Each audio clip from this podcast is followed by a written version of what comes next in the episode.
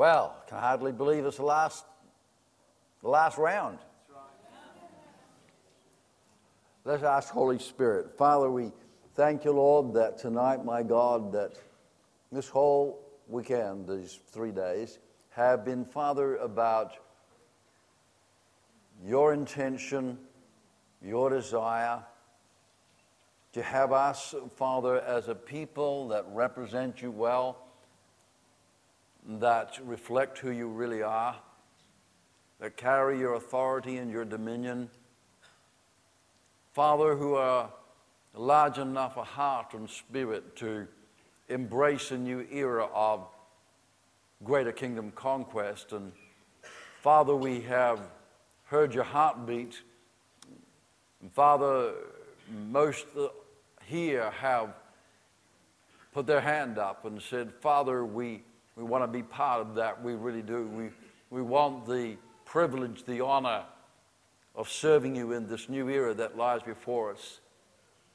Now, Father, I pray that you will make very real, very, oh God, very clear the words that I speak tonight, Father, on your behalf. And Lord, that those words will be not words upon people's ears, but transformation of the heart. Let revelation take place. Father, we ask and give you alone the honor in Jesus' name. Amen. Can I say it's not what we hear with these that changes our lives? It's what we hear with this. It has to be a work of the Holy Spirit. The Holy Spirit has got to be invited by you. In fact, you could take a moment and just ask Him, Holy Spirit, I'm here, talk to me. Because He actually really wants to uh, throughout this time together.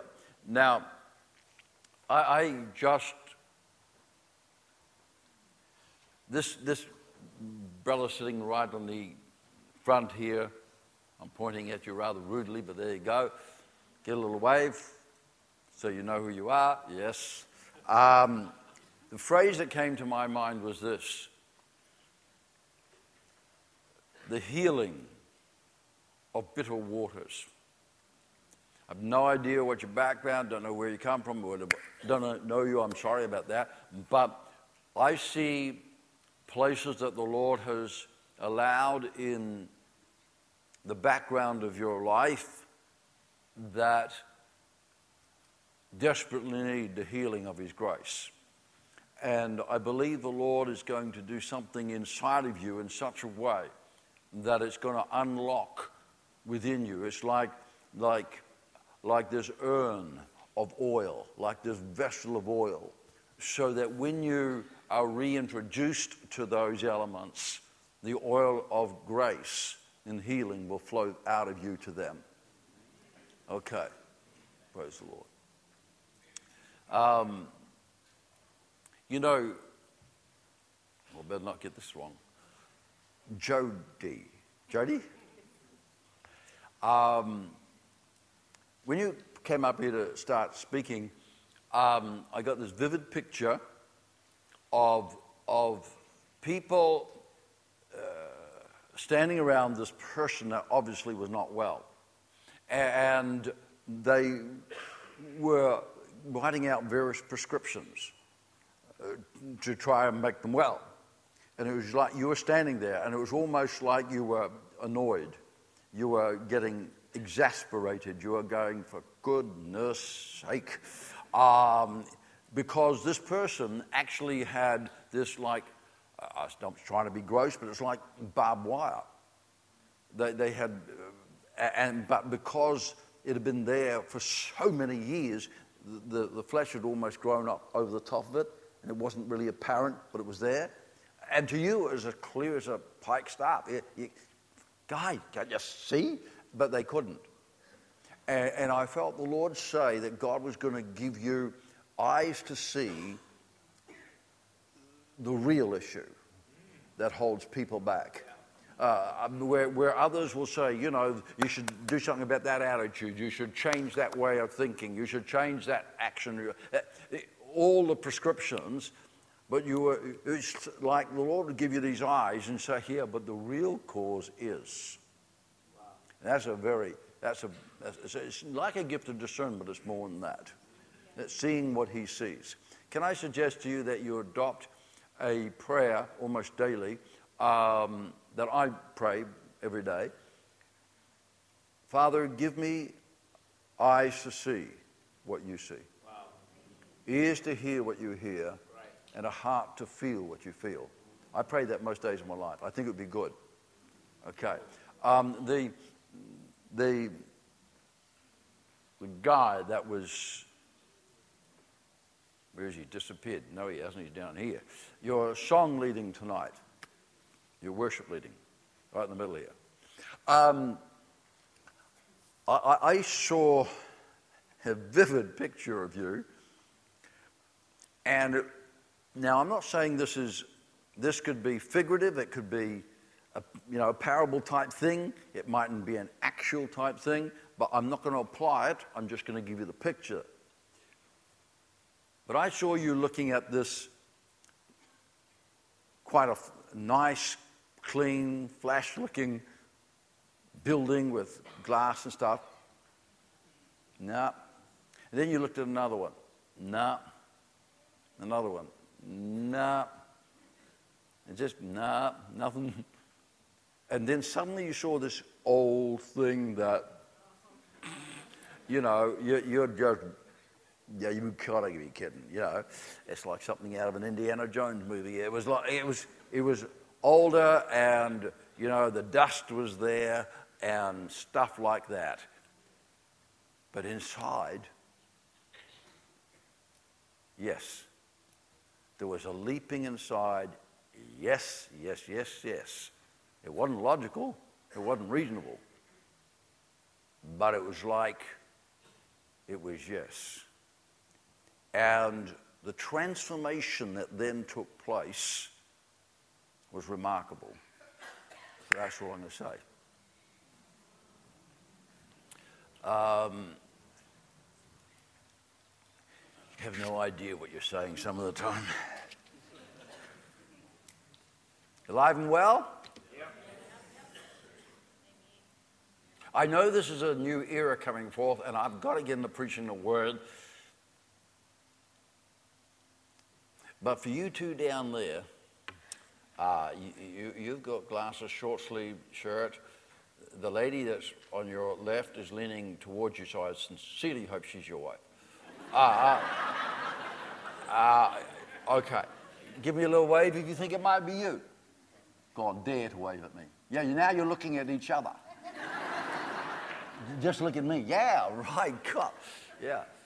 Uh, this might be a new era, like in church and all that. But it very specially is for you. And my word to you is this live life alert and unconditional in the next few months. I think Father's got a major surprise for you. And don't be overcautious about it. Don't overthink it. Don't think, gotta be kidding, us. These sort of things don't happen to us. Well, this time they do. So, so, so, so don't overthink it, just grab it, all right? There won't be any confusion. You'll know exactly what it is the moment it arrives, all right? Thank you. All right, you're alive and well. Um, when I was preparing, I saw this long passageway. And at the end of this passage, actually, there were several doors in this passageway, like the old Get Smart movie, you know, bang, bang, bang. Uh, there was quite a number of doors in the passageway. By the way, young lady, and I'm just pointing straight at you again, and you've got big round rings. Uh, um, it's simply this um, the Lord really does have your number. And you don't have to plead. You don't have to. It's like, that's all. I just felt the Lord say, Can you just tell her that I really got a number? I'm on the case, like big time on the case. The last chapter is not yet written. And the next chapter looks pretty good. Hmm. Um, I saw this long passageway with these doors in it, and at the end there was this major door, and this door opened up to reveal the most incredible land of the miraculous, of the supernatural, of miracles, of destinies fulfilled, promises coming to pass, the new era exploding. It, it was just the most fantastic looking thing, fruitfulness beyond measure. And I saw what was there, and it was really remarkable. But that was the last door. There were several doors between where I was looking and that door, and the Lord said that these are doors that you will walk through in the process of uh, pursuing that greater global conquest. And um, I, so I said, okay. And, and, there'll be a variety of things. Do you know that in all of our lives, if we're real and honest, we go through seasons? Isn't that right? You know, uh, springtime, uh, winter, you know, autumn, leaves fall off trees. We go through all sorts of stuff in life. Um, in Philippians chapter 4, um, uh, Paul spoke about this in verse 11, and he said this Now, I not that I speak in regard to need, for I have learned in whatever state I am to be content. That's a great word, you know. Whatever. Whatever. Whatever. And I know how to be abased, and I know how to abound. Everywhere, in all things, I have learned both to be full and to be hungry, both to abound and to suffer need. And then he comes to a conclusion, having done all of that and gone through all of these seasons and the variety and the, the amazing stuff that he did go through. If you read his life story, he, he says, I've come to a conclusion, I can do it all. I can do all things through Christ who strengthens me. That, that doesn't matter about this, whatever, whatever, whatever season, whatever event, whatever series of events, whatever, I can do it through Christ who empowers me. And, and friends, there are seasons, there's circumstances, challenges that come in our life, but I want to say this to you tonight. There is no circumstance, no challenge, no situation that can take from you your peace, your joy, your contentment, your excitement, your delight in life if you have the keys to those things in place. Now, I'm going to continue on that thought in a moment and tell you what something else about those keys. But as I was looking down this passageway, I was noticing that off to the left and off to the right, there were other doors. And these doors were, were not of evil things, the names on these doors. They weren't of evil things at all, they were distracting things. There were, there were things that would divert you from the singleness of focus and the driving towards the objective. And there were things like, but you know what? You know what I noticed about them? That they didn't have any keys necessary. You didn't have to unlock any of them. In fact, just a mere touch would spring them open. They, they, they were so easy to open but they were a diversion. They diverted the person from the singleness of focus. And I saw some of those names. There were things like methods, systems, arrangements, finances, acceptance, position, achievement. Uh, not evil things at all, things that are part of life, as long as they don't become things that consume you. Because they divert you.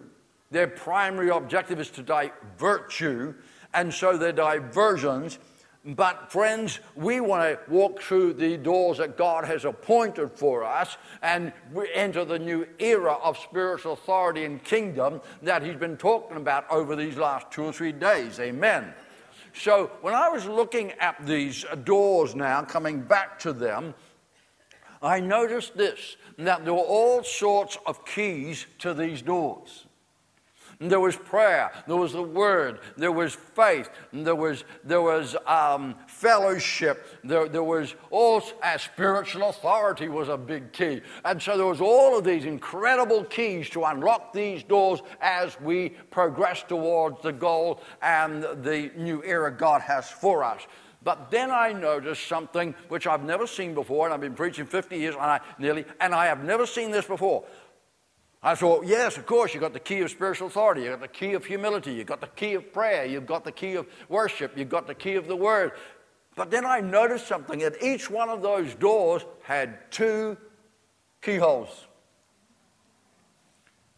They had the keyhole for the right key, which was, you know, prayer, worship, word, whatever the key was in that situation, but they had another keyhole, and that was a much larger one. And unless the key went another key, there was a master key. I told you I'd tell you about that tonight. The master key. And I saw something that, that unless the master key was put in first, the other keys would just grunge and scratch, and, and, and man, it had to be worked at, and it was hard work and, and demanding and, oh, exhausting, and all of those things. And the doors would open, but oh, brother, you, you would needed a rest at the other side of it. And yet, when this key was inserted first, it was like all the other keys got coated with oil and they just work effortlessly. Eh, like you just put them in and wow, and you are fresher on the other side of the door than you were before you went in. Does that sound good to you? Well, what is it? Well, it's your anointing of the Holy Spirit, of course. Well, yes, it is, but what allows that? What opens the door to release that fresh anointing and grant to us all those other keys and the anointing of the Spirit? What unlocks that to the individual? Well, I'll keep you dangling just for another few seconds. Because recently I was told by somebody um, in the health industry that there was a certain concoction that they'd got together in this bottle, and I'm telling you now, it was the thing. Uh, you got no idea what this thing could do for you. I, I mean, it would increase your health, it would renew vitality, it would sharpen your intellect, it would cure your ailments, it would reduce your blood pressure. If you believed the advertising, you would buy a truckload of it and you would look forward to flying like Superman to your 105. It was pretty awesome stuff. Now, what have I told you? That as a Christian here tonight, there actually was an ingredient that would release the anointing of the Holy Spirit, empower your prayer life, increase your intimacy with Father's heart, improve every human relationship, rescue your marriage, replace anxiety with hope, relate, uh, replace doubt with faith, replace all striving with peace, replace insecurity with an unshakable confidence. It would accelerate your calling. It would release the miraculous. It would release spiritual authority and dominion. And it would propel you into the new era that God has for you individually and collectively. Would such a thing actually exist? Well, what if I told you that it not only existed, but it's not elusive and it's 100% available and you can step into it? If I told you that, would it not be worth the highest honor, the greatest pursuit, the most resolved decision to possess? Well, I believe it is. Friends, what's the master key? It's something called first love. After 49 years of this, I've come to that conclusion. The master key is first love. Now, what do I actually mean by that? Well, what I actually mean about that is this. When I, when I was wooing Margaret,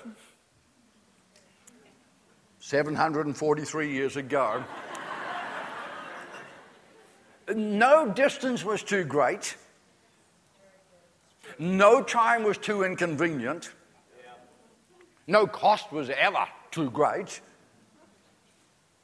no priority was worthy of consideration. I mean, I was a man on a mission.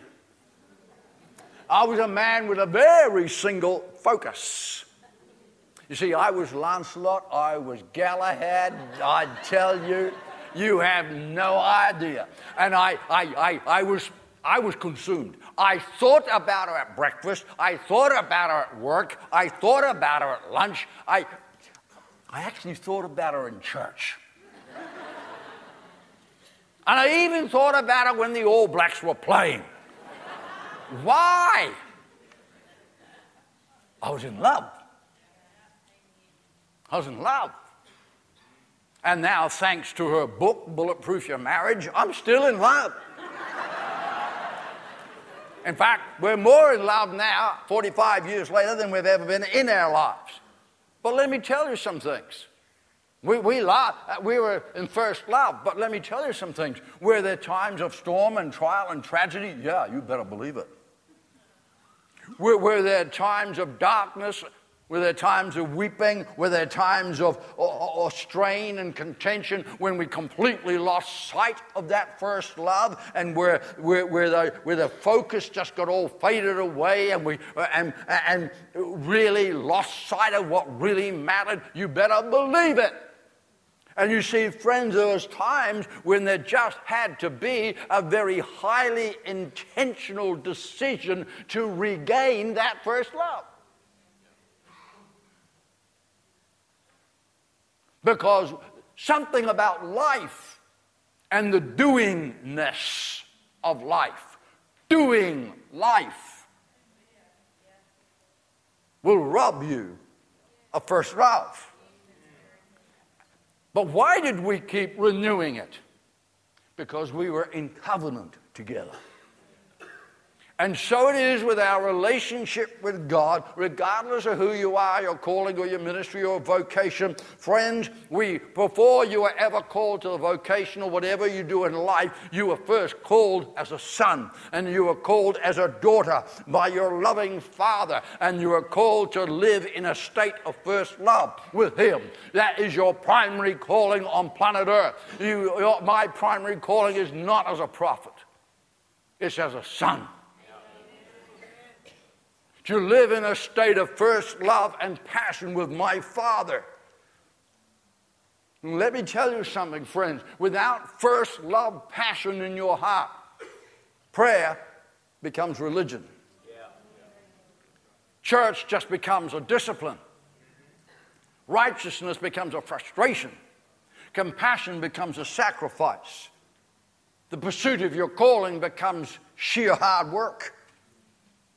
But first love turns those things into a joyous pursuit. It energizes you. It floods your heart with delight and privilege and, and anticipation and expectation. There's something about that you live for. Uh, listen, when I was dating Margaret, I, I might have had a whole day at the office where I was working as a, as a legal executive or whatever, and, and just worn out, tired out with people and mongrel and everything happening. You know what? But I'll tell you something. Driving to her place, the closer I got, what, the more, the, look, the eyeballs lit up again.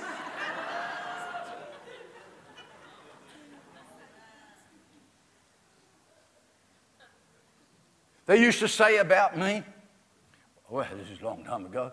Um, He's the only guy alive that just cannot take one step at a time. He has to take three steps at a time. And, they said, Where did that start with you? You even run through a shopping mall. Can you not do anything other than full speed? And, and they said, Where did you get that? Well, you see, I got that when I was courting. I, I just think of Margaret. And, you know, why take one step at a time if I could take three when she's waiting on the inside? And so, And somehow the, the, the, the, the doableness of working in a day, it didn't matter anymore. I was about to see my first love. I want to turn to Revelation chapter 2, verse 1. This is a, this is a bunch of verses here that have so been misunderstood. Okay, Revelation chapter 2 and verse 1 says, To the angel, of, uh, uh, don't read past wherever it is I'm reading, that'll be good. To the angel of the church of Ephesus, write, These things says he who holds the seven stars in his right hand, who walks in the midst of the seven golden lampstands. That's the Lord Jesus Christ. Now, here's what he says to the church of Ephesus. Verse 2. I mean, this is awesome. I know your works, I know your labor, I know your patience. Hey, friends, these are all godly attributes. And that you cannot bear those who are evil. So they've got a commitment to holiness and righteousness and truth. And you've tested those who are apostles and are not. And you've found them to be liars. So they, they possess great discernment. And verse 3 you have persevered and you've had patience. Man alive, godly endurance. And you've labored for my name's sake, and you've not become weary. There's a steadfastness about them. I want you to understand that this scripture has been misquoted. These people are God's champions. Read the list. God is gloating over them. God is celebrating this people. You, have got patience. You love righteousness. You, you've tested those who are not. You've persevered. You're patient. You've not become weary. He's championing these people. And then he goes to verse 4. Nevertheless. So he doesn't discount any of that. He says, Nevertheless, I have this against you that you've left your first love. Verse 5 Remember, therefore, from when you have fallen, repent and do the first works, or else I'll come to you quickly, remove your lampstand from its place unless you repent. Whoa, wait, hold it. In the middle of all this affirmation, in the middle of all this commendation and this great stuff, he uses a word like repent. I said, Father, and he said, Yeah, but understand what I was saying. I looked the word up. It means to acknowledge your condition. Turn around and re embrace and head again in the right direction. Friends, it, mean, it does not mean to grovel. It does not mean to present yourself with ashes on your head and crawl on your knees in brokenness for a month. It does not mean that. It means to acknowledge what has happened and re embrace where it should be. Put it right. And immediately after saying that, he goes, verse 6, he goes right on back to commending them.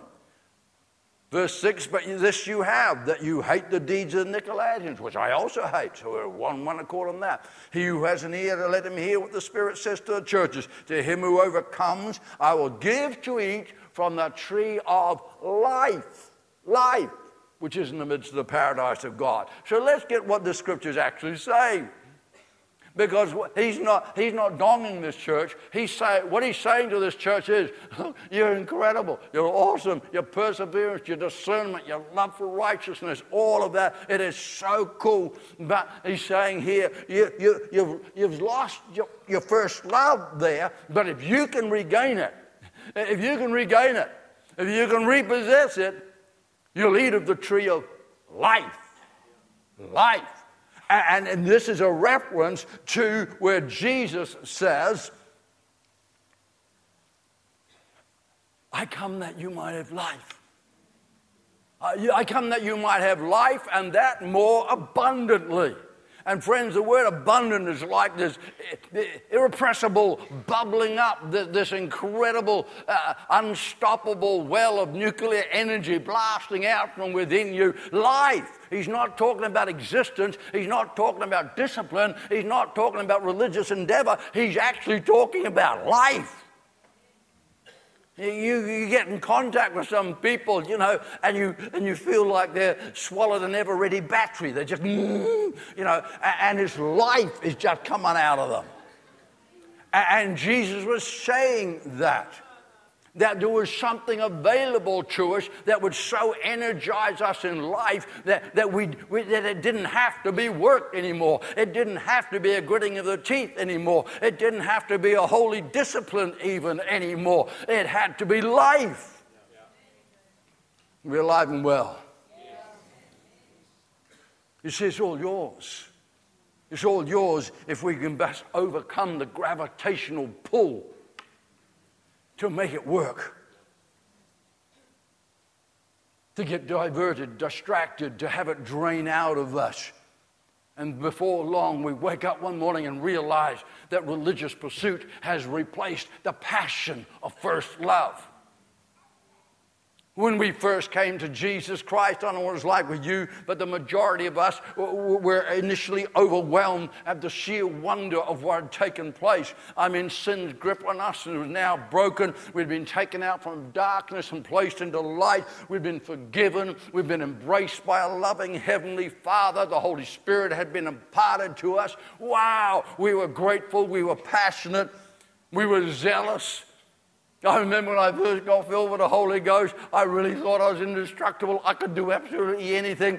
And I remember being on the streets of Ponsonby, and I just grabbed this box, and I just stand up in this box and start preaching away. And I mean, everybody thought I was nuts, but it didn't matter. It really didn't matter. So that didn't work, so we got a tent. And I put up a, found a, in Ponsonby. You're probably not allowed to do it now. But we, we put up this tent, and man, I'd preach night after night in this tent. There sometimes there was nobody there at all, but sometimes there was two or three, and it didn't matter. I was in first love. You see, no cost was too great. Nothing was too great. You didn't hold me here. See, we're grateful. We're, eh, we were empowered by a holy sense of privilege and passion and zeal that gripped a hold of our hearts. We, it wasn't a matter of having to do anything.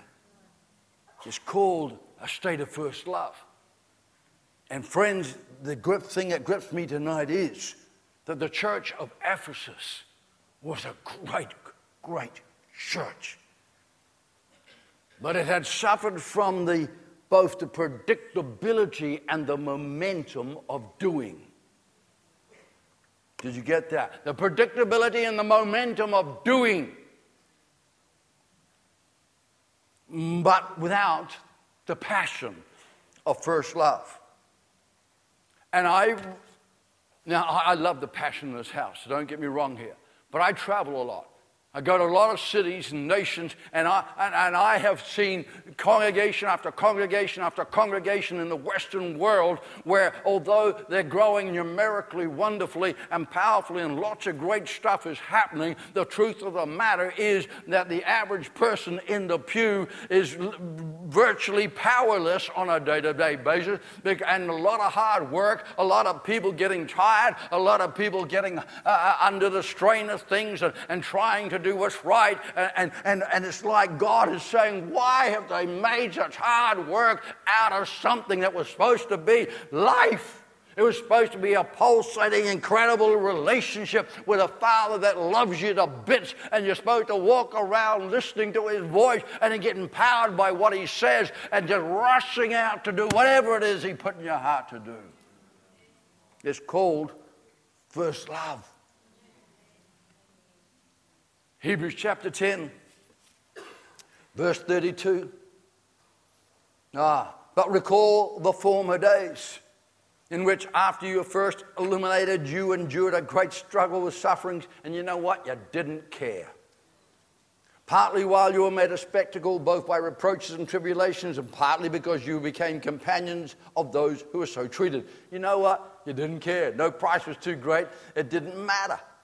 For you had compassion on me in my change. You joyfully accepted the plundering of your goods, knowing you that you had a better and a more enduring possession for yourself in heaven. Filled with compassion, joy, celebration, overcoming of spirit, and you couldn't have cared a hoot about keeping up with the Joneses. And then it goes on to say, therefore, do not cast away now that confidence, which now has got such, such reward, great reward for your need of endurance, that after you've done the will of God, notice you may receive the promise. Lots of people doing the will of God right now, people. Hear me so you don't misunderstand me. A lot of people doing the will of God. God's pleased them. God was pleased in the church of Ephesus. They're doing the will of God. But, it, but what he's saying here is that after you've done the will of God, that you might receive the promise.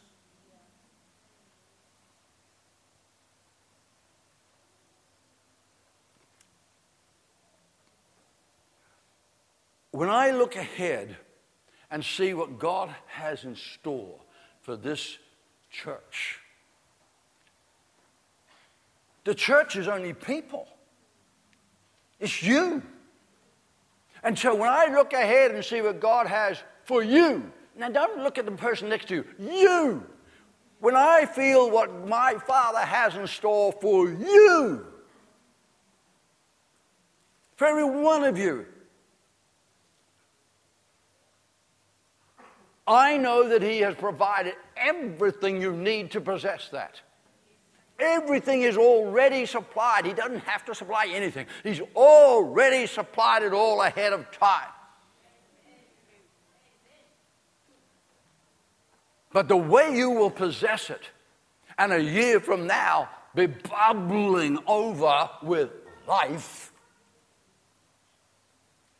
is if you rediscover, repossess, and walk in first love. I'm talking about passion. I'm talking about abandonment. I'm talking about where nothing else ever matters. I'm talking about that surrender factor I talked about this morning, where it doesn't matter who thinks about what about you. Do you know what? Do you know how liberating it is not to care a hoot what they think about you? My father loves me. I mean, I, I'm grateful for everybody else, but my Father loves me. And I love Him. And every single day of my life is one that He has pre thought, pre planned, pre provided for. And what I've got to do is wake up in the morning and get ready to possess the day that He's already given me. And it's got, it's got nothing it's got nothing to do with the nature of the circumstance. It's got nothing to do with the nature of the opposition. If only we could see ourselves as he already does. Do you know every demon in hell cringes in terror when you walk into the room? And the first thing that occurs to them is, I hope this one doesn't know who they are. And they will see it in your eyes. Tonight's all about rediscovering and saying, Father, I want to live in first love where nothing else matters. When nothing else matters, it's me and thee, Lord. I want to live in the passion of first love. Can we just bow our heads in a word of prayer, please?